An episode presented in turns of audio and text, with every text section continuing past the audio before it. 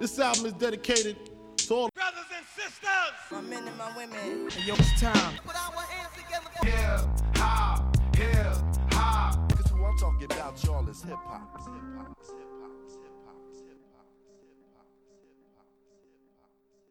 The stories of hip hop, of rap music, are the stories of a million MCs who, inside of them, the words are coming, the words they need to make sense of the world around them.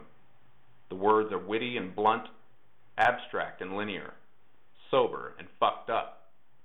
And when we decode that torrent of words, by which I mean really listen to them with our minds and our hearts open, we can understand their world better, and ours too. It's the same world. This is Rhymes and Reasons. Okay, my name is Danielle Belton, and I'm associate editor at The Root. I'm also the creator of a blog called The Black Snob that I started like back in 2007 that I don't update anymore, but it still exists. I still post on it every now and then.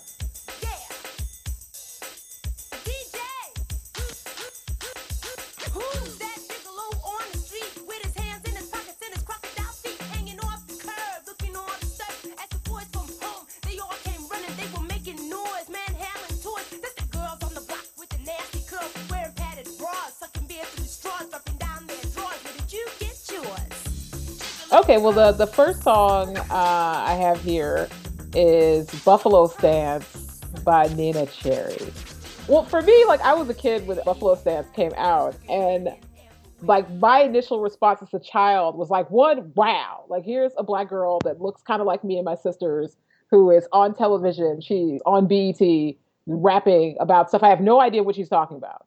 I have no idea whatsoever. Is this mature, like, beyond my years? But as a kid, I knew I liked it like I'd listened to some hip hop up to that point, but my parents hated rap music, so I decided I also hated it because I was a small child and you know, I, I was very agreeable and impressionable in that way with my parents. But uh, when Buffalo Stance came out, there was like there was no denying that I liked rap music, and I was just gonna have to accept that maybe my parents were wrong about this whole hip hop thing. Like maybe they just didn't get it. Maybe as you know, Will Smith had said, parents you know just didn't understand, and you know that was true.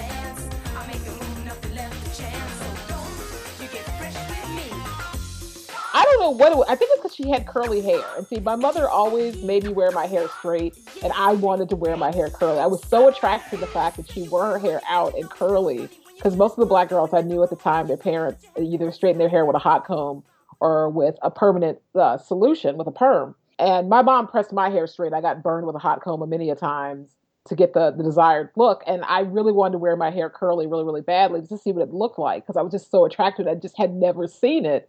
It was her whole overall look. It was whole, her whole character, her confidence, her attitude, and that she just seemed so self-assured and put together. And she was, uh, you know, she was black and she had this beautiful curly hair. And I was like, I was just drawn to her.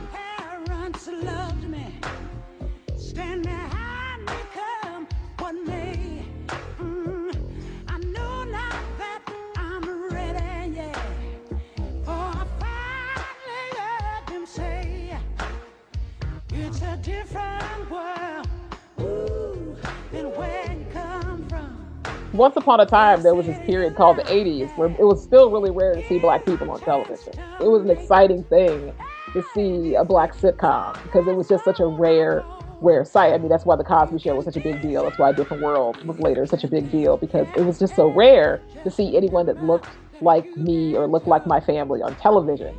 So often, anytime there was an interesting looking black person on TV, I would get excited. Me and my sisters would all get excited. I can remember watching music videos with them, and we would watch a video, like, for instance, uh, Sheila E.'s A Glamorous Life, and we would all fight over who was actually Sheila E. in the video. Like, oh, that's me. That's me. I'm her. I'm her. You know, we would do that all the time when we saw something that just reminded us of us and represented us. Because I can remember when I was really, really young, I loved to color. I loved the color. I had all these coloring books because my older sister hated coloring, so I inherited all of them. and they were Barbie coloring books because I love Barbie, and Barbie on the cover of the coloring books was white, and so I used to color all the Barbies white. And my father one day came up to me and said, Danielle, you know, I'd like to color with you. Can I color with you? And I was like, sure, that sounds great. I was like all excited. I'm going to color with daddy. It's going to be awesome. And so I gave him a Barbie and I had my Barbie and I colored mine white, like always. And he colored his brown with black hair. And he says, look at her. Don't you think she's pretty? And I was like, mind blown. Like that was my first like mind, like, I, like my mind literally exploded.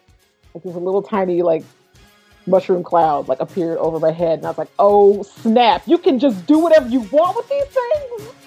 Like I thought it was just the rule that you had to make them all look the same way the color. I didn't know I could just make her look like me. And then from then on, all I wanted to draw in color were black people.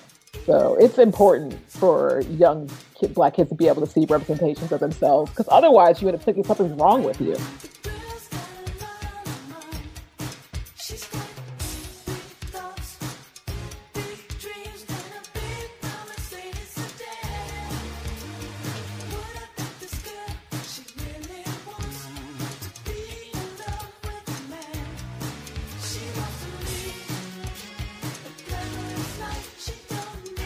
BET and MTV to a lesser extent were huge in that way for me in the 80s and 90s where I could finally see black people on a regular basis on television. Like, yeah, it was music and yeah, I was performing, but it was just still so rare to see anyone who looked like me in any type of positive light. Like, that was just exciting.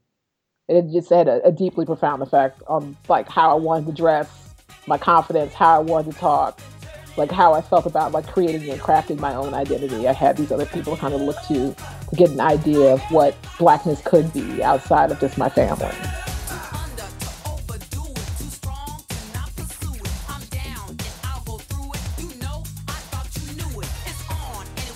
Oh yeah, definitely. I mean, once I started listening to that, and I realized that girls could rap too, that was really attractive. Like anytime there was a girl rapper on TV, I was immediately captivated towards it. So Salt-N-Pepa, goodness, JJ Fad, like Supersonic, like blew my mind. Like as a little kid, Oaktown three five seven. Like I purposely picked all girl rappers because I was like, I want, I want to pick all girl rappers, and you know, just to make a point about how like huge that was for me as a kid to see somebody who looked like me. And since this is the 80s and 90s, there wasn't a need to be overtly sexual. You could be kind of sexy, but you still just could be yourself. So there was just like this blend of like a hip hop kind of swag, like baggy pants style, with like a little bit of a, some feminine touches to it, and that was really attractive to me. Like I wanted, I wanted to be MC Lyte. I wanted to be those women. I wanted to be Queen Latifah. They just looked so cool to me, and they, they knew what they had to say seemed so relevant, even though I could relate to none of it as a kid from the suburbs.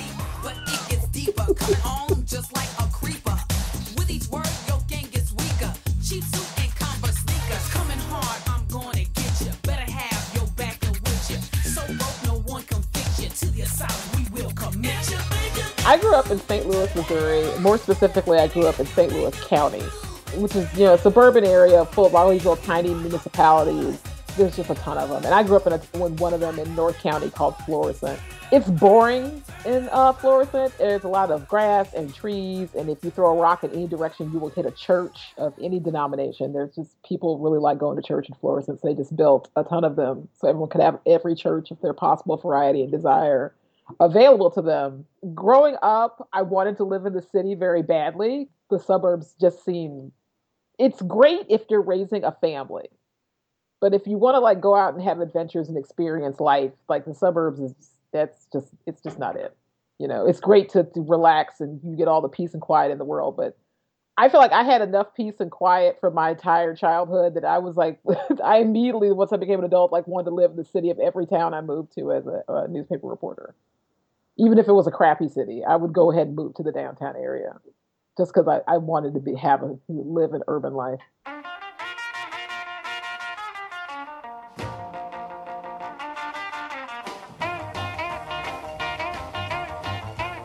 No, no, no. My mom is from Newport, Arkansas, and my dad's from Gainesville, Texas. Both of them came up from the deep south because, well, the south where they were growing up was heavily segregated, and there were just limited opportunities for African Americans. So they were like, bump this, we're moving on up to the north and see how things are going to work there. And uh, my mom was a school teacher. My dad is an architectural engineer. and he went on to work in the aerospace industry for McDonnell Douglas, and he met my mom. They got married, had some kids. It was nice.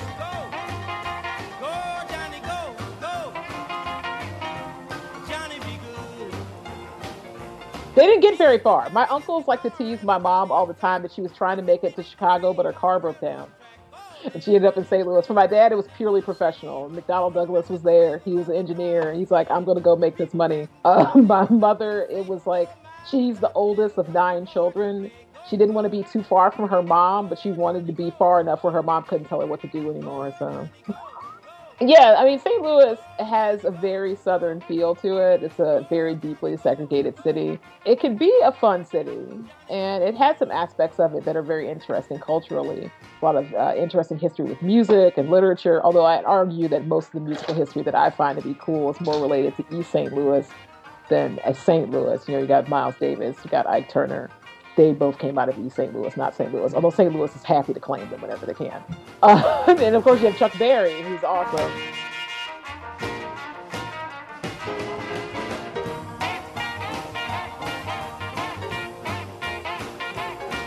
they did warm up to certain types of rappers. Like I remember this one particular rapper. I don't know if you've heard of him. His name is MC Hammer. Like he like came out in the '90s, and I don't know. He was briefly a really, really, really, really, really big deal. And like,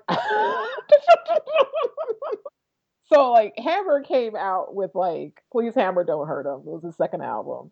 So he comes out with "Can't Touch This."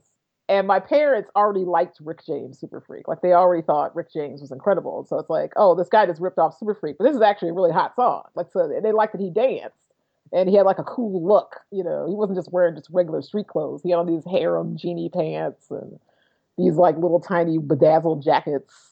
And like he was getting down and funky with it and challenging Michael Jackson to dance offs and dance duels. And so that that was one rapper that both my parents liked. But my dad also had an affinity for Heavy D. And I love Heavy D. And Heavy D won my dad over by the fact that he was such a proficient dancer. My dad's a big guy.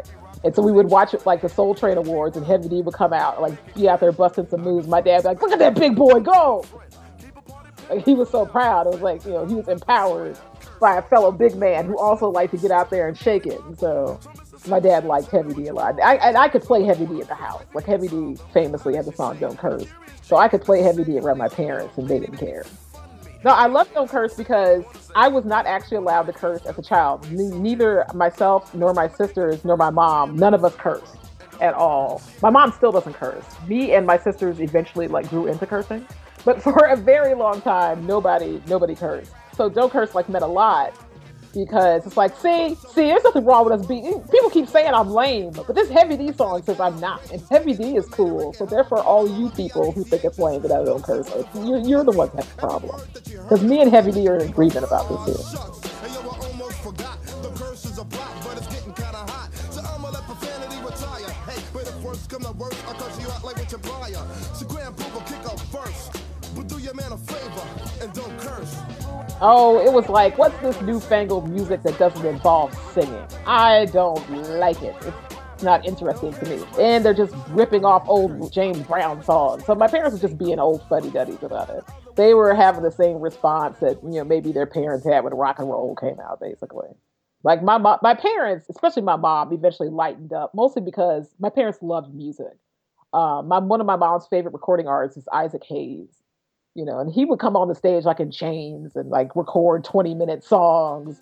So it's like she wasn't so prudish that she didn't get like what was going on here. Like she liked Denise LaSalle and Millie Jackson, all this really great raunchy blues music. So uh, there was a rule that my mom had in the house that we could read any books that we wanted and listen to whatever music we wanted, even if she didn't like it.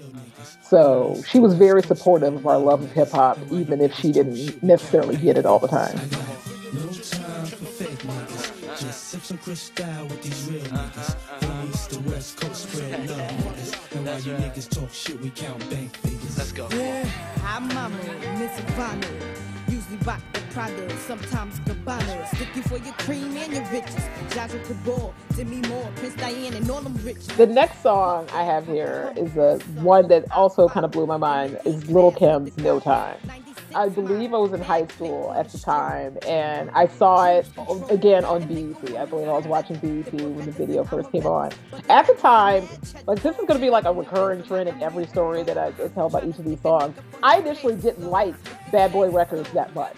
I had liked Craig Mack and I liked Flava in Ya Ear, but I had for some reason decided to side with the Tupac side of the East Coast West Coast divide. I decided I was into West Coast hip hop more than I was into East Coast hip hop. So I was quite dismissive of Biggie and Junior Mafia when they first came out. I was like, well, who cares about this stuff? All they do is rap about their labels and all about their clothes. Who cares about their clothes? I don't care how much money you have. You pop crystal bottles. That's not my life. That doesn't relate to me. I'm gonna listen to some more Tupac. So at first I was really, really dismissive. But it's like again, it's a female rapper it's a black woman rapping. Like I can't ignore that. She still commanded my attention. Like she grabbed me by the back of my neck. Like, no, you're gonna look at me and acknowledge me. I don't. I make you uncomfortable because I'm overtly sexual, and most of the female rappers you like were not sexual in this particular way. But this is just a new thing.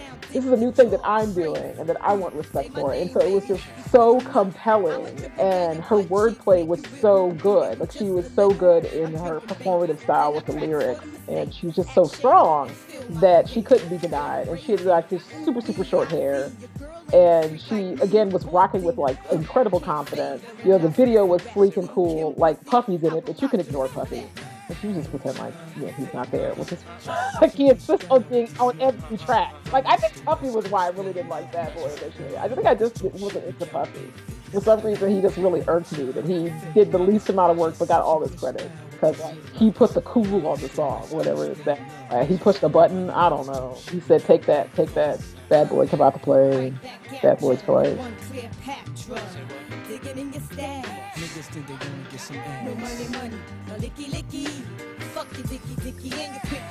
The song, I mean, she was raunchy. She was raunchy and in your face with it. I mean, she was spread eagle on the cover of the album, which again, like I said, at first was really off-putting for me. Like I, at the time, was a super, super girly girl. I wore a wicker, like one of those hats, like made out of straw with a flower in the middle, because I thought I was Blossom and the Sister Sister Twins. Like those were my fashion icons at the time. So I was very virginal and pure looking. So like Lil Kim was like, "What is this?" I was like so like shocked and like scandalized by it, but at the same time intrigued. I wanted to hear what she had to say. And she's just so clever. Like it was just no denying it. I mean, the way that she kind of like presented things, like the whole package was really, really just captivating. Like it just commanded attention. And she really uh, set the stage for better or for worse for future female rappers, where it's like, it wasn't just good enough to have good wordplay or be able to hang with the guys, you know, musically. Like you needed to also be like your own video hoe. Lil Kim didn't need to put girls in the video; she was the hot girl, and it's a tradition that carries on like through today. Every female rapper that comes out now, like she has to be her own hot video girl. She doesn't, along with like being able to rap, you got to be both like a king model type body and be able to spit bars.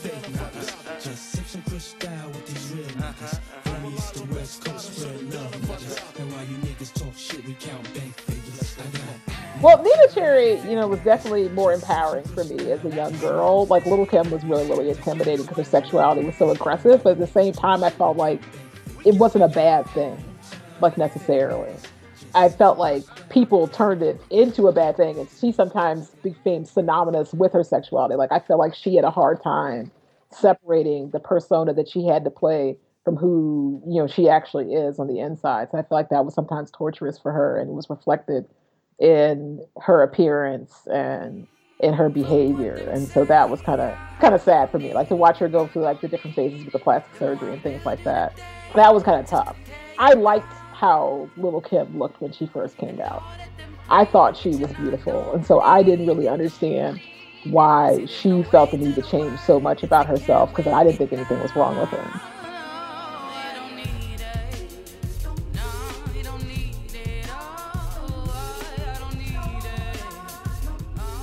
Uh, high school, I went to an integrated high school, so it was mostly white. It was at the time, it was only maybe a quarter black. Like now, I think it's like half and half. But when I was there, it was only maybe 25% black. And it was interesting because there was enough black kids where I didn't feel like I was isolated or ostracized in any kind of way. But it was clearly that it was a mostly white school. Like the most of the student government and things like that was white. The cheerleading squad was all white. I think there was only like one black cheerleader, this chick that I also went to elementary school with. And uh, the drill team, on the other hand, which I was on, was all black. It was like a bunch of black girls twirling flags and doing chants, which was nice. I did not have the best high school experience. I actually kind of hated high school. I was a nerd. I got picked on a whole lot. I was a weirdo. I like again. I dressed like Blossom. I did not curse. I didn't do anything cool because my parents kept me on lockdown. I couldn't go anywhere or do anything fun. So I was considered lame for most of the time I was in high school. Made you feel like you could ever steal my. Joy always come in the morning. No matter what the night do, might not be today, but one day they gon' understand you. That drama. I don't need to give you light. I was taught don't give energy to those you don't like. Middle school was probably more jarring because I started out at a mostly black middle school and my parents moved when I was in the seventh grade to the white end of the school district. And I went to an almost all white junior high. And that was probably tougher than the high school was. Like that, I was, you know, often one of like maybe two or three black kids in the class, if that. It was very isolating. I pretty much ate lunch by myself. You know, I didn't really have any friends. I had one other friend, this kid named Brandon, who used to carry like this giant Foot Locker bag. Like everyone else had a book bag. He had like a giant, practically like a suitcase that he carried around school. This was like pre Columbine. People assumed he was like the future guy that was like going to blow up the school, but he really wasn't that type. He was just like a goofy kid who liked dragons and drawing fantasy stuff. Like he was a really sweet kid. So he was my only friend. We were each other's only friends. We were just like big dorks who just sat around, just talked about how much the school sucked all the time.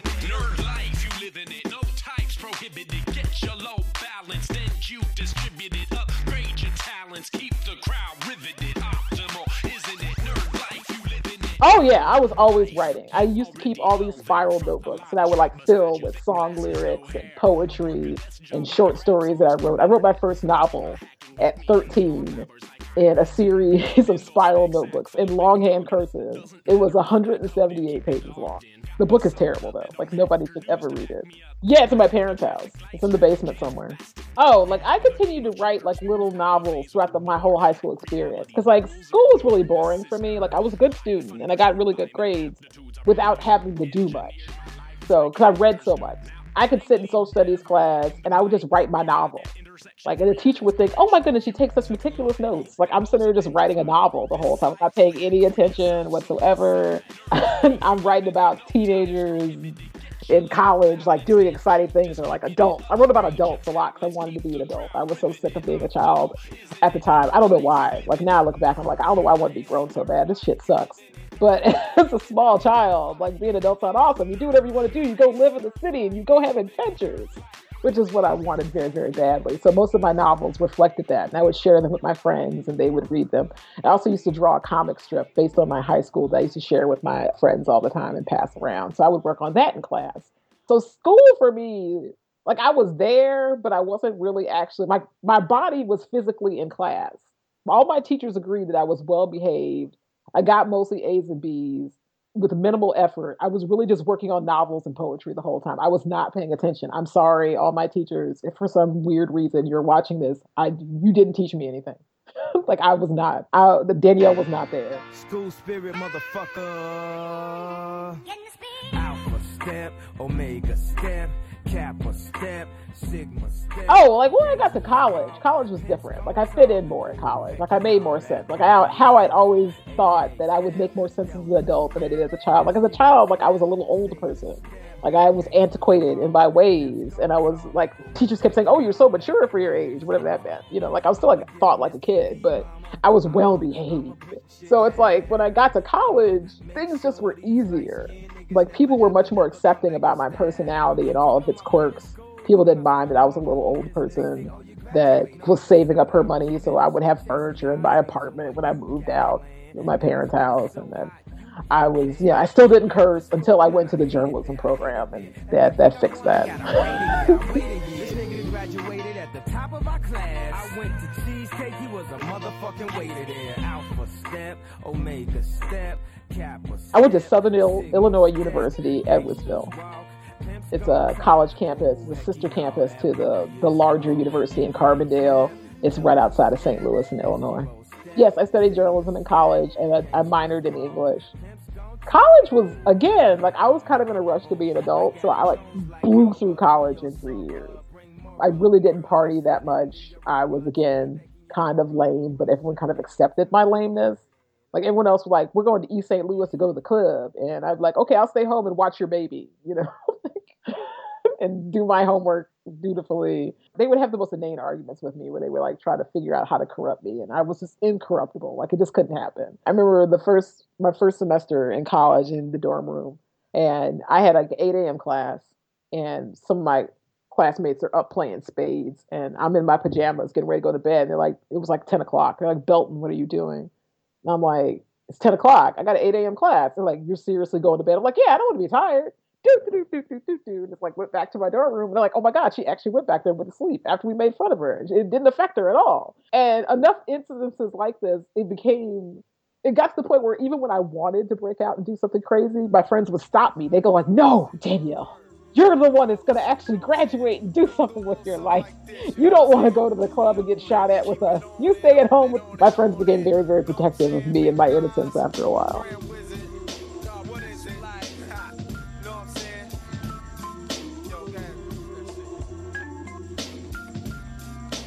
What was different was I thought that when you became an adult, something actually clicked in your brain and you magically transformed into a responsible, reasonable person. And it didn't occur to me that the same person that I was at 10 years old would be the same person I was at 16, would also be the same person at 37. Like it just didn't, I'm still me. You're still who you are on the inside. And it like hit me in my 20s, like, oh crap. My parents are basically still mentally they still feel the same way they did when they were like 18, 19, 20. They didn't know what they were doing. Oh my God. Like it was horrifying when I realized that they just were all just kind of winging it. And that all adults just kind of winging it. That we're all still basically fundamentally who we were when we were younger. Our just our bodies just insisted on changing. Please don't mess with me. I'll spit you out like you were Sunny D. Did you really think you could be mean, baby? Listen, this next part is key. Uh, you play a lot of Nintendo, smoke endo. As far as mango, one in the crescendo. Throw Super Mario and it's art out the window. Now, we have something in common. You're lactose intolerant. I'm lactose intolerant. Stop talking about smart and. You're in college. Apologies accepted. I might leave lyrical holes in your mind. You're full later with cable of Hot 97 or Taco Bell in a plan. You wanna play fine, play dough, roll you through a machine until you come out in little strings. I'm obscene. I really could eat like five Krispy Kremes, like when they're hot. Like all my tracks are hot. No, actually, the Princess Superstar song heard when I actually uh, started work in California. This next song is Princess Superstars. Oh, you get mad at Napster. now, I loved this song because this was like after I, you know, I'd, I'd become an adult and was living my very adult life in Bakersfield, California. Bakersfield was a transformative period for me because um, after when I was in my early 20s, I got married. The marriage was horrible. It fell apart after a year. And I went to a deep depression, the first time I'd ever been severely depressed. Like during, in the middle of that depression, while getting over my divorce, I moved to Bakersfield and started a new life as a newspaper reporter there. And I stayed there for five years. And throughout the time that I was there, like I had a great time. It was an amazing job. People like rag on Bakersfield for being like a crappy place, and it is, you know, a little crappy. But I had a wonderful time there and really appreciated the city and its people. But it was also one of the worst times in my life because I was severely depressed off and on. My moods fluctuated wildly between mania and depression. And I'd been misdiagnosed. Like people, my doctors thought I had just had depression when in actuality I was bipolar and I was struggling with bipolar disorder. And so everything that happened to me during this time period really affected me deeply from like the types of music that I discovered to the people that I met. It's all just really, really vivid. And so, in the case of Princess Superstar, I was searching for a female rapper. Like female rappers had waned. This is like the early 2000s. I was in um, Bakersfield from 2002 to 2007. So there just was a drought. And so I went outside the normal, like watching music videos and things like that to find new music and listening to the radio and started digging the crates and record stores and surfing through different web portals and web pages online. And I discovered Princess Superstar, uh, and her album is. I believe that was her second or third album. I'm not 100% sure. But uh, You Get Mad at Napster was my favorite song off of that particular album is.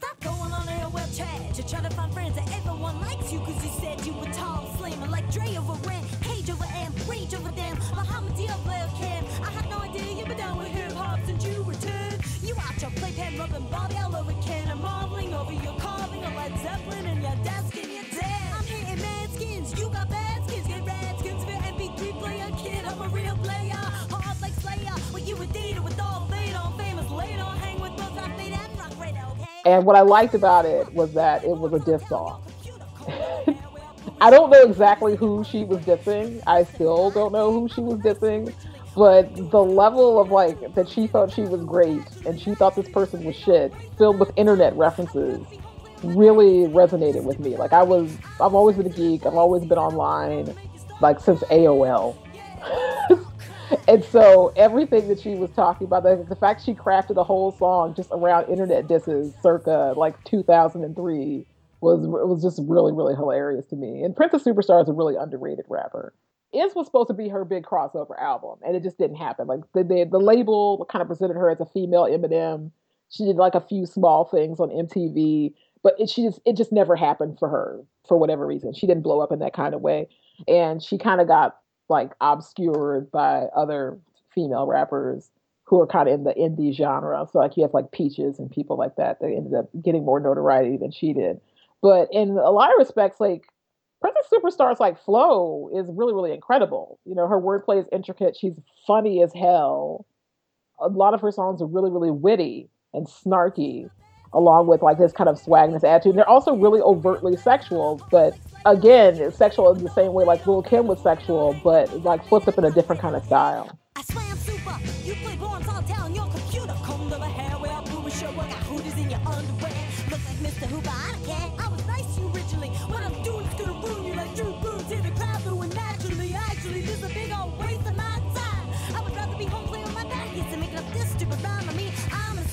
Pisces, and I wouldn't want to make you start crying. Yeah, start crying. There's so many like really good, funny one-liners in it. Like with her, you get mad at Napster when nobody even heard of you. You know, she did a search on you. you know, only one search came up. It was you. It was your computer. You're lame.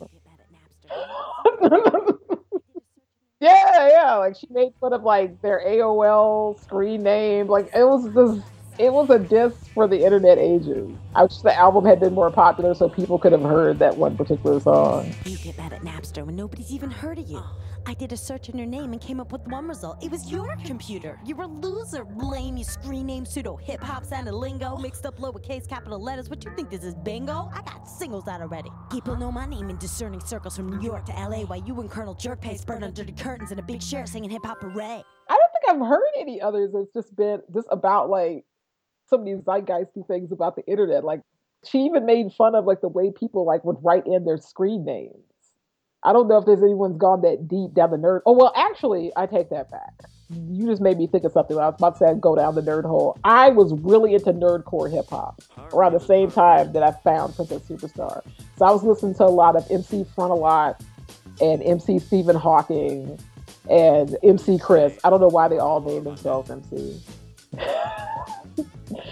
and I loved all I, I love all those guys immensely. And so their music was very internet heavy. So I take that back. The, the rise of nerdcore was, I, I, you know, was, was pretty huge. no, nerdcore is awesome. MC Frontalot sent me before he like decided he needed to care about licensing the music. Back when he just would steal samples. So I have like the old like CDs that he used to print that he would send to fans at like he'd send them like five dollars or whatever, and he'd send you like the CD ROM of like all the original tracks. Like I still have that somewhere on, on my computer. If you drop a broken egg, you will not get an egg that's new. That's entropy or EMTRO to the T to the Y. The reason why the sun will one day all burn out and die. Order from disorder is a scientific rarity. Allow me to explain it with a little bit more clarity. Did I say rarity? I meant impossibility. At least in a closed system there will always be more entropy. That's entropy and I hope that you're all done with it. If you are, here's your membership. You done with entropy? Oh, definitely. Like I had so many little issues as a kid. Like I had all these phobias. I was afraid of bugs. I was afraid of the dark. You know, I was afraid of loud noises. I was afraid of like the animatronic bears at Showbiz Pizza. You know, like everything like kind of freaked me out as a kid, and it was uh, endlessly frustrating to my parents. They just didn't know what to do with me. Like they would make sure the house was immaculate, and didn't have a bug in it you know, they would try not to like startle me, but it was just some things just would set me off. And I would get really, really upset. I also had anxiety a lot as a kid. I didn't know it what it was. I just knew I had like a stomach ache all the time.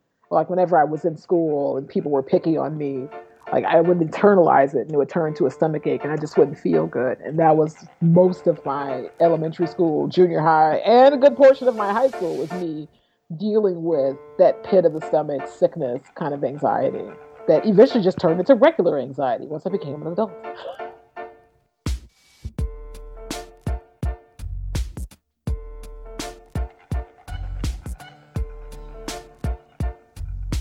my family they went through different stages with it. Like my mom was relieved because she knew something was wrong. My dad it took him a little bit longer.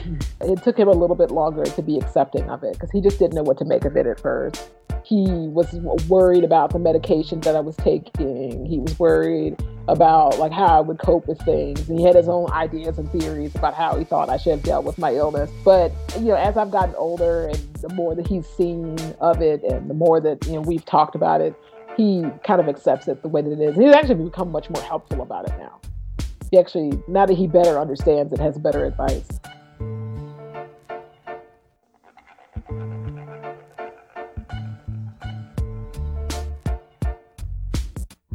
I got my first Crappy Town job in 2000 when I moved to Midland, Texas. Worked there for about a year and a half, then took the job in Bakersfield. Worked in Bakersfield for five years, left Bakersfield, went back home to St. Louis for a little while to kind of recuperate. Started the blog, The Black Snob. Blog took off, decided to move to DC, and I've been in DC pretty much off and on ever since. I lived in New York briefly, which was like a traumatic experience. but DC is where I've been.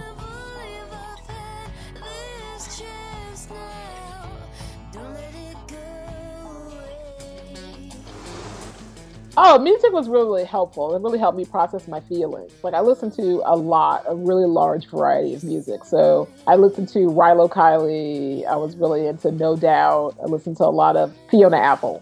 I listened to a lot of Fiona Apple. A lot of depressing music. Because I was depressed. Like I think out of all the No Doubt albums, the one I listened to the most was their second album, which was the depressing one. Like all their albums are really happy and upbeat. They got this one album in the middle that's all about Gwen Stefani being really, really upset because she and Tony Kanal are never going to be together anymore, and the whole album is like a divorce. That was like my divorce album. Whenever I want to like revisit that time in my life, I can just throw on Return of Saturn and just have a good cry. Just, just let it all out.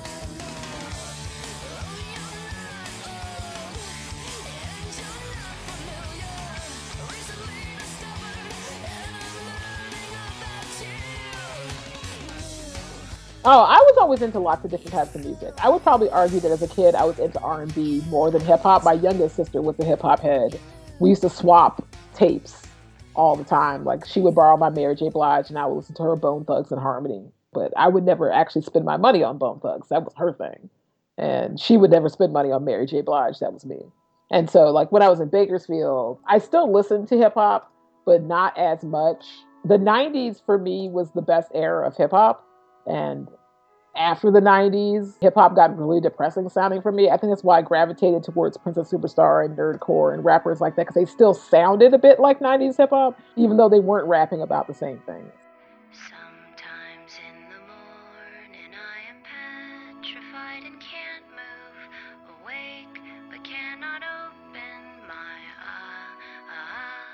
Pretty much everyone knows. I write about it quite a bit. It's just a part of who I am. I was originally, initially, uh, I was outed online as being mentally ill back when I worked in Bakersfield. And it was really traumatic for me, but that happened because I wasn't prepared to talk to people about it. The guy put it up on a blog. And I was really upset and disappointed that this guy tried to make my illness about him and the fact that he shared it with people when I wasn't really ready to share it with anybody. Although some of that was my own fault. Like I had posted it on, this is another dated reference, on my MySpace page, intending, you know, that only my friends would see it. And then, of course, people who were not my friends ended up seeing it. And so I was devastated. And for a long time, if anyone did a Google search on me, that was the first thing that came up was this guy's weird rant where he mentioned my illness. Part of the reason why I started my blog was about I'm going to take control of my own identity online. I don't want this to be the way people define me or think about me. I'm fine with people knowing that I have bipolar disorder, but I'm not okay with this being the way they get introduced to it. I'd rather introduce people to me and my illness in my own way. And so I started writing quite a bit about being bipolar, along with just my regular writing about politics and popular culture and entertainment and things like that. And so for me, I felt like I had a responsibility to kind of write about what's it like to live with bipolar disorder because when I was extremely sick, when I was at my lowest point, I didn't see anyone living with the illness. I only saw other sick people. And so I thought, though, this is just it. This is how my whole life is going to be. I'm always going to be non functional. I'm going to have to live with my parents forever. You know, I'm never going to be able to hold down a job or have a normal life. When the reality is, like most people who have mental illness, you know, lead functional lives that they're just in essentially in the closet. They're just not out. They're just not open with it. And so once I realized that, I was like, oh, I feel like I should leave part of my life out in the open about the fact that I'm bipolar, just to demonstrate to other people who are dealing with the illness, like, look, you may be in a really black place right now, a really dark place right now, but you don't always have to be there, and you, you won't always be there if you work through it. If you just continue with your therapy, whether that's talk therapy, whether that's medication, whether it's both, is if you just keep at it, you keep working on it, if you can find stability and normalcy, you can learn coping skills to help better manage your life, because that's what I did. And that's what countless others do who live with this illness and are functional.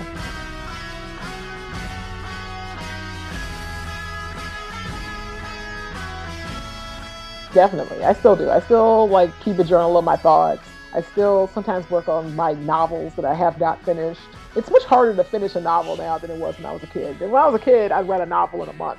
That's because I didn't know what I was doing. So it was fun. You know, now that I have like a job and responsibilities, you know, finishing a novel is a much more Herculean task. But I'd love to finish one someday. That's kind of that's one of my life goals is to have a novel published. When I was going through the mania and the depression, like I poured everything into my writing to the point where I really developed the style that I have now today. And it was like I put myself through my own like writer's boot camp. Like I wrote all these screenplays, even though I didn't know how to write a screenplay. Like I, I just wrote it anyway. I wrote all these songs. I was briefly in a jazz band. I used to perform them in the band. I wrote tons of poetry, wrote just tons of short stories, and worked on several novels that I still have not yet to finish. Like it's nearly 300 pages long. I don't know how that thing's not finished if it's 300 pages, yet it is. And I was actually just reading it the other day, thinking like, yeah, this isn't half bad. Like, you know, I gotta edit this down and like get started on this again. I would say that my writing's become a lot freer. It was getting that way when I was working in Bakersfield because my editors gave me so much leeway but it definitely got a lot freer like once i started writing for the internet writing for myself and then eventually writing for other publications like the root. Like i always knew that i had a writing style that i felt like people would like if they read it and you know that they would gravitate to it and would like it. And so it's been really powerful to see people be touched by my writing and have it resonate with them and have something that i worked so hard on to create you know mean so much to them as well I would say that I get to be my fully creative self. Like if I tell my editor that I have an idea, like she's really welcoming, she's really open to it, and she wants to see me continue to kind of like grow in my potential. Tribulation, but I know God. Satan wanna put me in a bow tie. Pray that the holy water don't go dry, yeah, yeah. As I look around me, so many motherfuckers wanna down me, but enemy gon' never drown me. In front of a dirty double mirror, they found me, and I love myself. Part of the reason why I wanted to put myself out there, my writing out there, was because I wanted people to be able to see that there were people like them who were doing things like this. That they would see themselves in my writing when they would read my writing, that they would recognize their own viewpoints and their own ideas and see it kind of reflected back. The main feedback that I give people who like my writing is like, you said exactly what I was thinking. I just didn't know how to put it into words. And they're usually really, really drawn to the fact that it's, it's like most of my strongest supporters and fans are other black women. And they've always given me this wonderful feedback from everything about the writing to when I'm on television to whatever crazy job I've decided to take this week and remake my life all over again. They've been really supportive because to a certain extent they see a little bit of themselves in it. And it's the sort of feeling where it's like if one of us win, we all kind of win a little. I mean, that's where the whole thing with Neneh Cherry kind of came from, like seeing her, like I won just a little by seeing her win. And it was the same with Lil Kim, by seeing her win, I won a little as well. And that's that's deep for a lot of people. It's deep for me, definitely.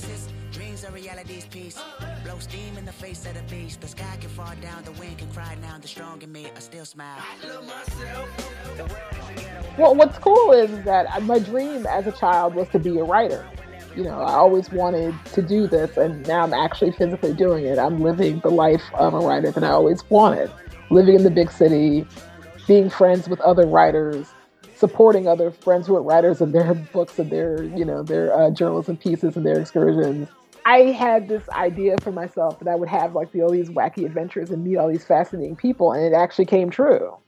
I have friends who are college professors, and I have friends who are artists, and I have friends who work in public relations and for nonprofits and who are activists. And just that's always really, really just what I wanted. I wanted to be in this milieu, this is this wonderful, like just array of creative people and feed off of all that creative energy and have like this very kind of witty urban lifestyle. It actually ended up happening. And so I often don't think about it in that way that I'm talking about right now because I tend to be a kind of a, a moody, dour person, which I don't, which you probably can't tell from talking to me that that's my normal mode is to be a big sourpuss. I mean, I can be really, really moody. It's the, the side effect of the whole bipolar thing. Often I'm so busy thinking about like, oh, I need to get this work done, or oh, I need to pay these bills, but I'm not actually enjoying the fact that I am living the life that 10 year old me always wanted for myself. And that's deep. I don't think about that very often. And I, and I really should. I really should sometimes take a step back and actually enjoy the fact that I am living the life that I always wanted.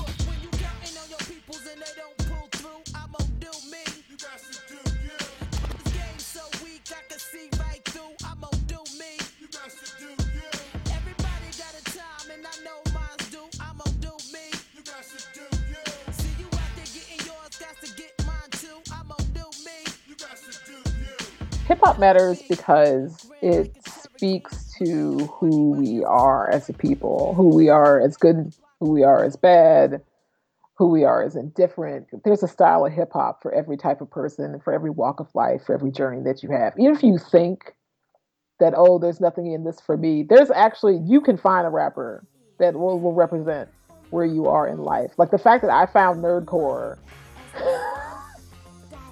at a time in my life where I felt exceptionally nerdy and exceptionally alone and felt like I couldn't relate to most rap music and here was some music that was about computers and the internet and just weird random stuff. I was like, okay, this is my life in Bakersfield. It's weird and random and I finally found a music that spoke to me on it. Like there is a hip hop for everyone.